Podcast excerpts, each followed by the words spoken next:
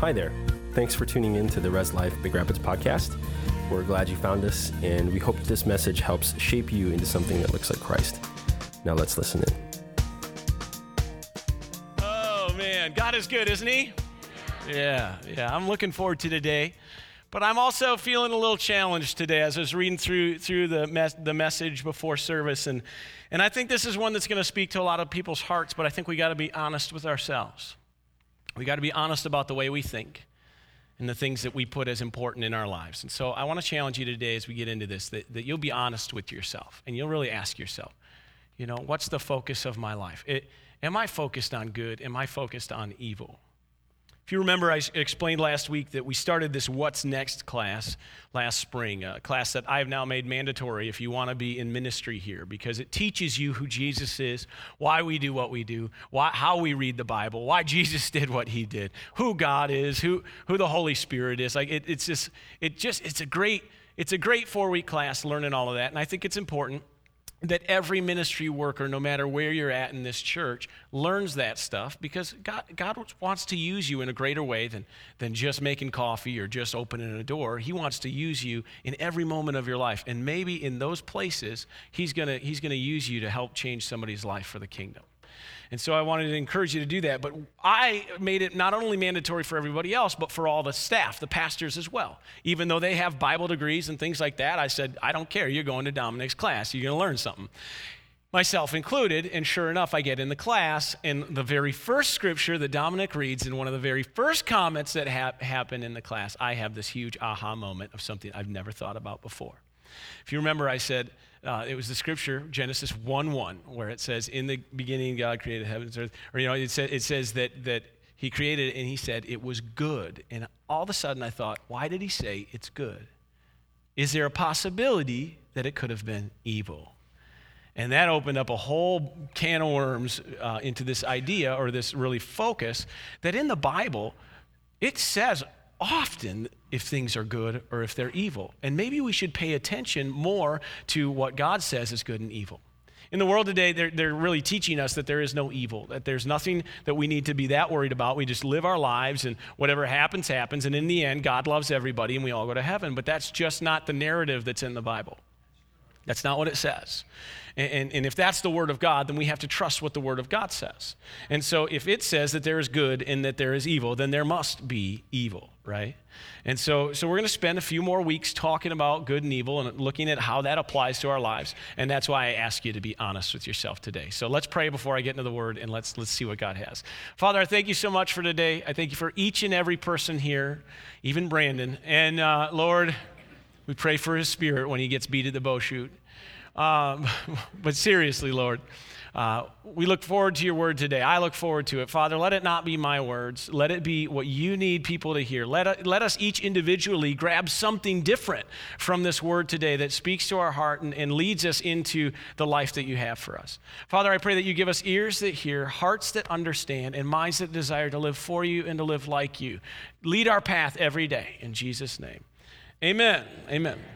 All right. So, uh, again, last week I talked about good and evil. I did, I did mention that already. But more specifically, last week I talked about the results of evil in our lives. Do you remember this? What, what did I say happened to Adam and Eve? What did they experience? The first thing they experienced after they ate of the tree of the knowledge of good and evil. What was it? Do you remember?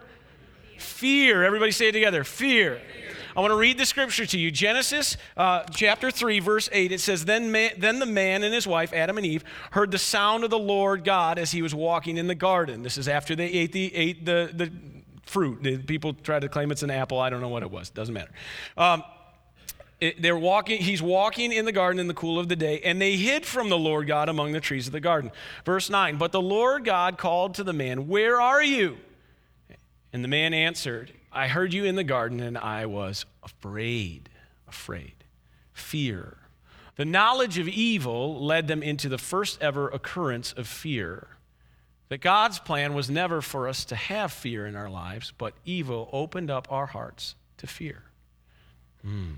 So, so, if evil is what leads to fear, how can we avoid encountering evil in our lives? Now, I want to be clear it's not a, about avoiding the presence of evil. Evil is everywhere, isn't it? In fact, the word says that, that Satan, or the devil, is the ruler of the world right now, which means when you walk out the doors, it makes sense that the world is ruled by the devil and that we encounter evil. But instead of, of uh, being worried about encountering the presence of evil, it's, it's be, we should be focused on avoiding the presence of evil in our hearts. Okay? And, and the Bible illustrates this uh, pretty clearly um, in Luke 6 45. This is what Jesus said.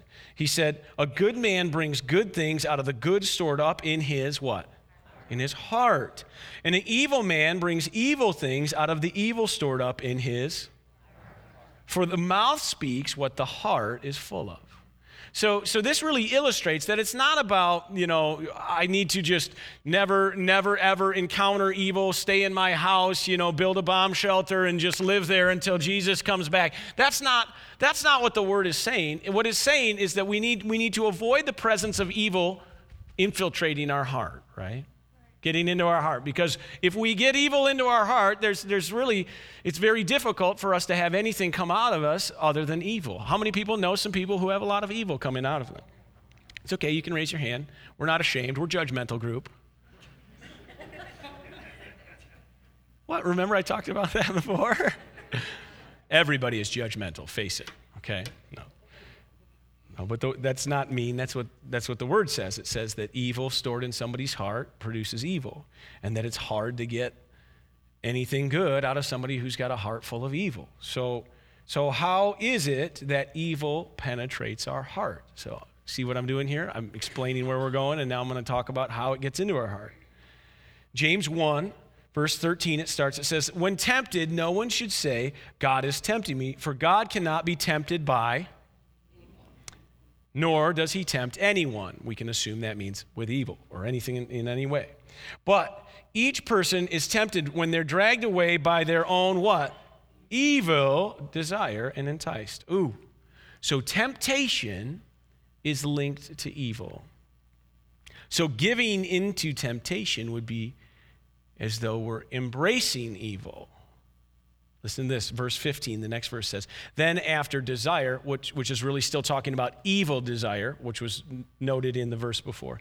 After evil desire has conceived, it gives birth to sin, and sin, when it is full grown, gives birth to death.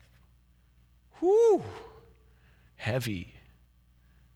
It ends with this, this idea of death, and, and I think people get confused, especially people who want to just read everything literally um, all the time. They go, they go, really? So if I've got this evil in my life, this evil desire, whatever, and I give in to that evil thing, now it becomes part of me, becomes part of sin in the core of who I am, and then I'm going to die? Are you kidding me? I mean, how many people have lied in this place before? Okay, so you've given in to the evil desire to want to get your way, right? How many people lied this morning? It's okay, raise your hand. Were you speeding on the way here? How many people sped on the way here? Okay, all right, a few honest people, but the rest of y'all liars. And the evil desire in your heart is that, you, that I wouldn't know that you're liars. I'm proud of you people that raised your hands. I sped all the way home last night. I was tired. I want to get home. I'll be honest with you. Only five miles an hour over. Cops like that. Go a little faster, you're in trouble. Those are more like suggestions on those signs. Suggested speed, 75. So, really, can I die? Can I die because of sin? I, I suppose there are sins that could cause you to die. But I don't think that's what the word's really talking about specifically. Let me come at it from this way. Remember, Jesus says, I am the way, the truth, and the life. A lot of people want to say light, it's life. I'm the way, the truth, and life. I mean, He is the light, too. We read that as well. Life. Well, we're not dead when we accept Jesus. We're, we're physically alive, right? But when we get Jesus, we have this life, right? Hmm. So he is spiritual life. Temptation that leads to sin, evil in your heart, spiritual death. So when he's talking about death and life, it's It's all linked, it's, it's all linked to, you know, this death is linked to evil, infiltrating your heart and making it so you can't have the life that Jesus wants to put in your heart, wants to put in you.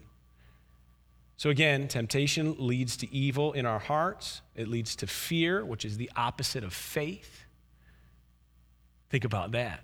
Last week I talked about fear. Well, if you live in fear, then you're never living in faith, which means you don't have Jesus really leading your life, which means you don't have spiritual life. so, temptation leads to evil in our hearts, leads to fear, the opposite of faith, aka spiritual death.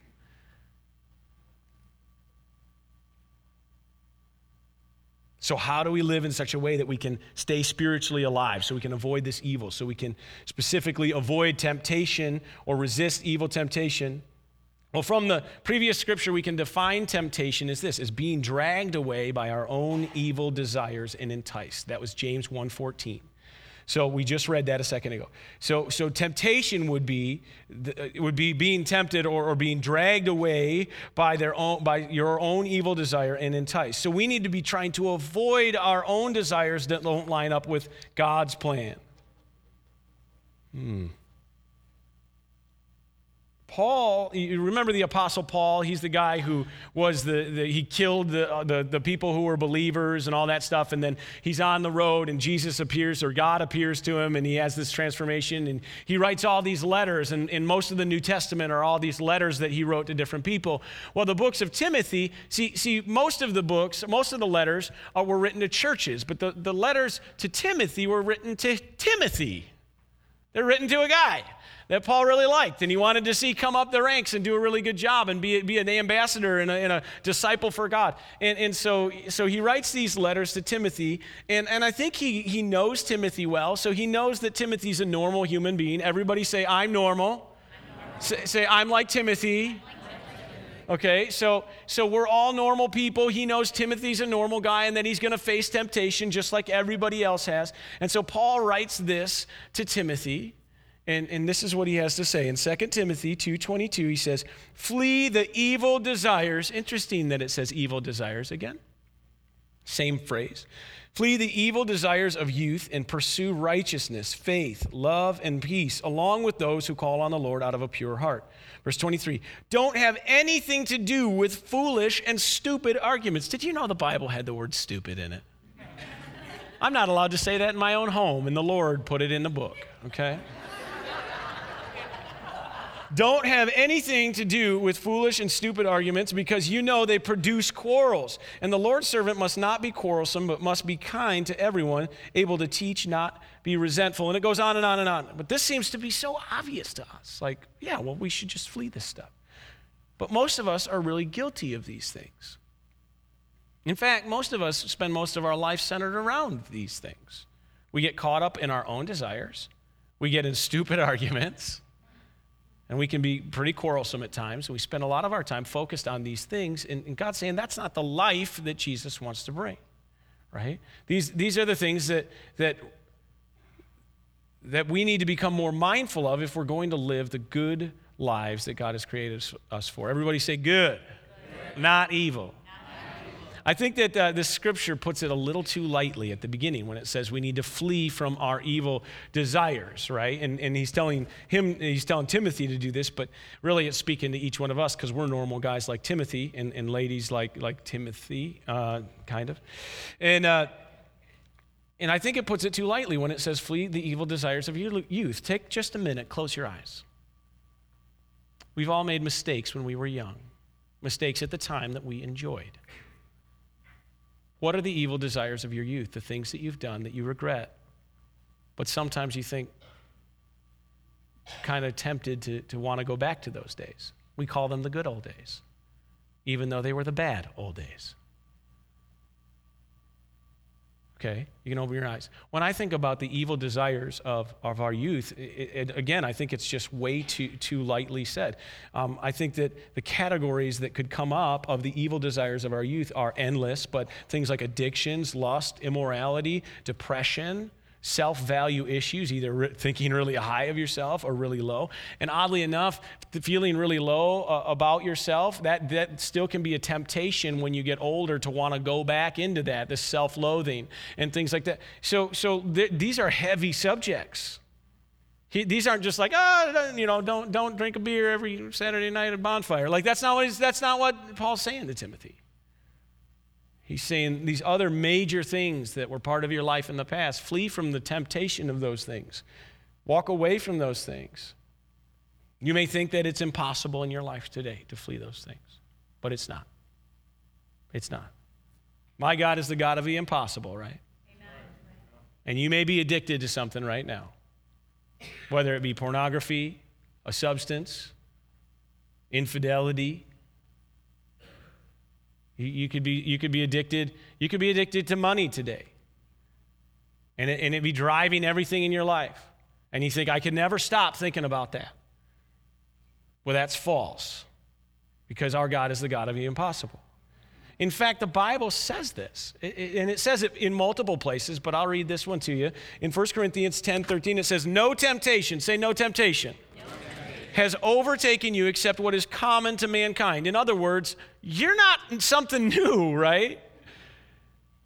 I'll be honest with you, this is like guys who struggle with, with pornography. They think nobody else struggles with pornography in the world, so they can never talk to, to any other guy about it or any person ever because everybody would be like, shame on you. I looked at pornography for years, and so did you. And, and so, why, why, why be ashamed of it? Why not overcome it with God's help? That's, that's not bondage in my life anymore. It was for a while.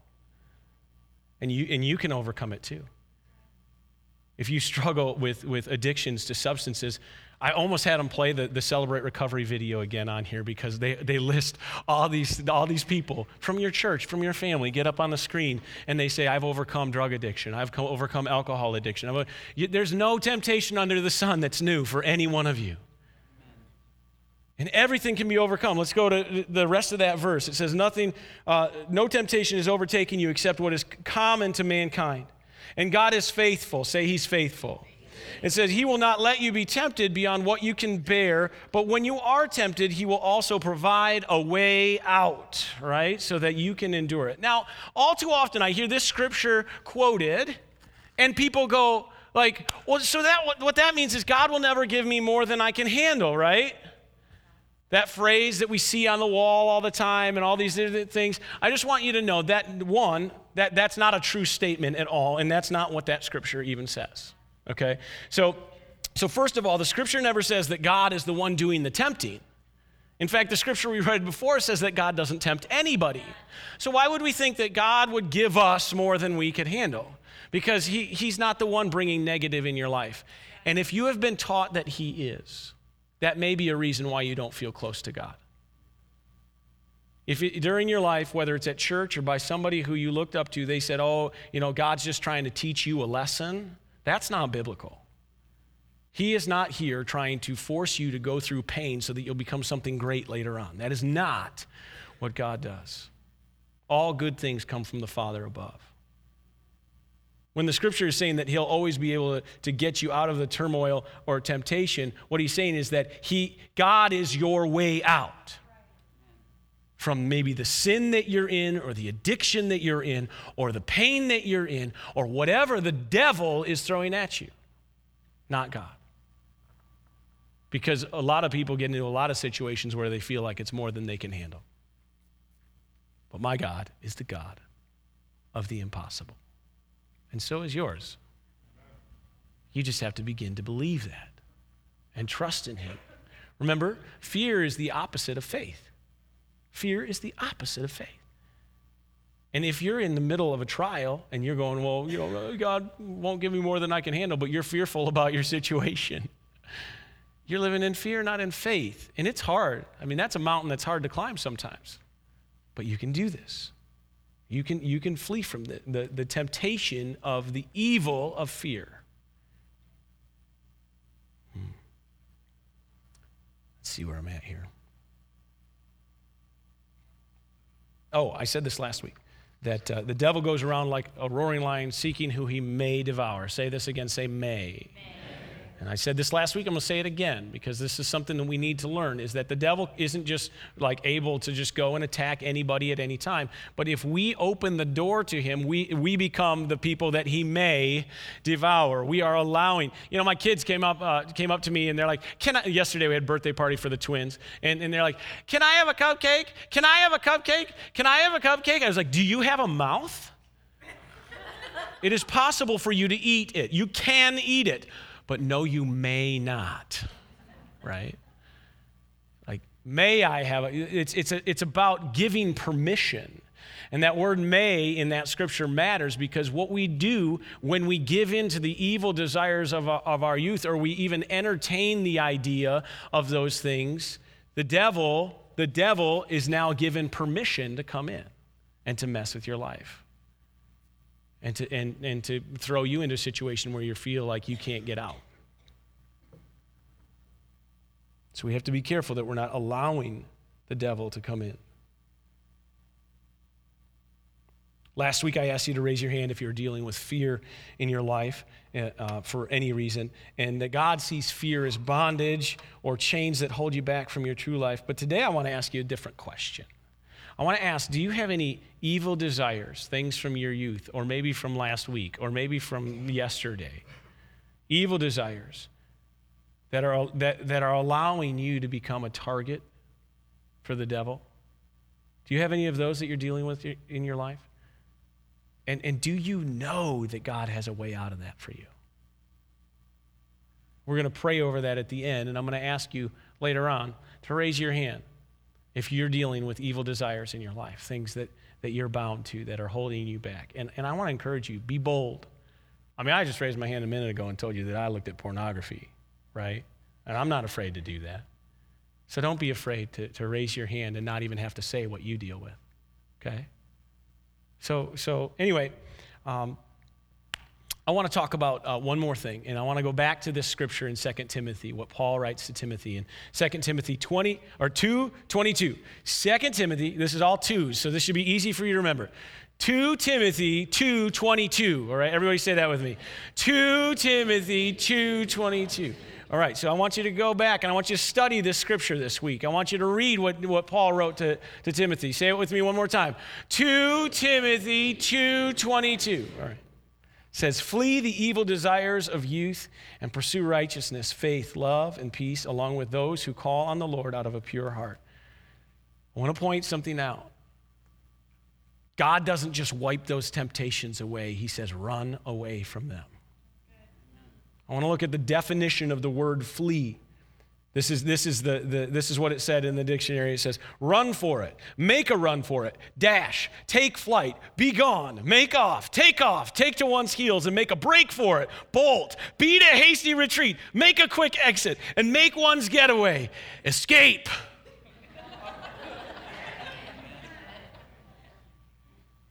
Flee, escape.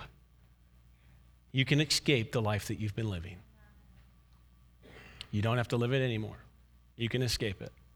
You, you can get out. God's making a way. He's already made the way, but He's making the way apparent to you today. Can you be honest with yourself today?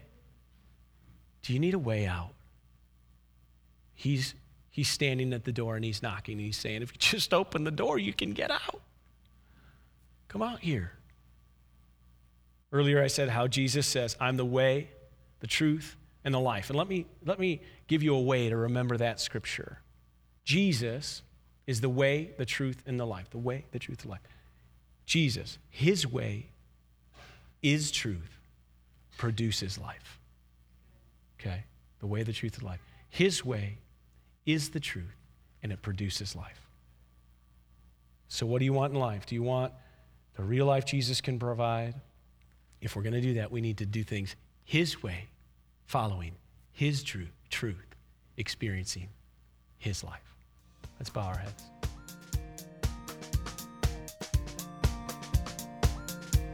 Thanks again for tuning in today. If you'd like to learn more about our church, you can check us out online at rlcbr.org. Be sure to subscribe to this podcast in the iTunes store or your podcast feed. We love you, and remember to always reach up, reach in, and reach out. Have a great week.